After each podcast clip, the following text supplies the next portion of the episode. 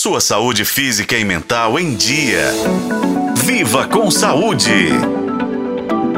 Principais sintomas da dermatite atópica podem afetar ainda mais o emocional do que o físico para crianças e adolescentes. Essa é uma das conclusões da pesquisa chamada de A Vida com Dermatite Atópica no Brasil, realizada pelo Instituto Lumine Conhecimento a pedido da Pfizer. O levantamento revelou que 67% das pessoas afetadas relatam que a doença abala seu estado emocional, ou seja, essa condição vai além da superfície da pele, deixando marcas invisíveis que podem prejudicar o bem-estar mental dos jovens pacientes. Para quem ainda não conhece, essa doença é caracterizada principalmente por uma pele seca, que causa coceira, além de ferimentos, vermelhidão e descamação. Nas crianças, ela costuma se manifestar no rosto, nos cotovelos e joelhos, enquanto em jovens e adultos, as lesões preferem as dobras do corpo, como o pescoço, cotovelo, mãos e tornozelos. A dermatologista e professora da Universidade Federal de Goiás, Mayra Yanhes,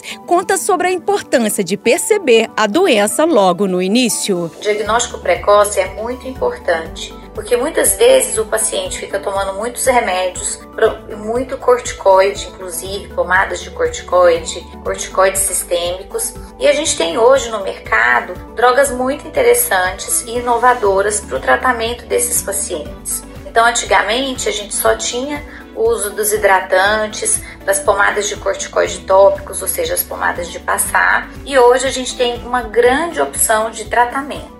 Embora a causa exata dessa dermatite ainda seja um enigma, os cientistas sabem que se trata de uma doença hereditária, mas que não passa de pessoa para pessoa. No entanto, de acordo com o Ministério da Saúde, ela pode ser provocada por substâncias alérgicas, como pelos de animais, emoções intensas e estresse. Essa condição ainda desafia pacientes ao longo de suas vidas, mas os sintomas podem amenizar com o passar do tempo corpo. Em crianças, os sinais geralmente começam a diminuir ali por volta dos 5 ou 6 anos. Já em adultos, essa condição costuma ser crônica e recorrente. Por fim, e de uma vez por todas, a gente deve lembrar que cuidar do bem-estar emocional é tão importante quanto cuidar da pele. Eu sou Nubia Oliveira e este foi o podcast Viva com Saúde. Acompanhe pelos tocadores de podcast na FM O Tempo.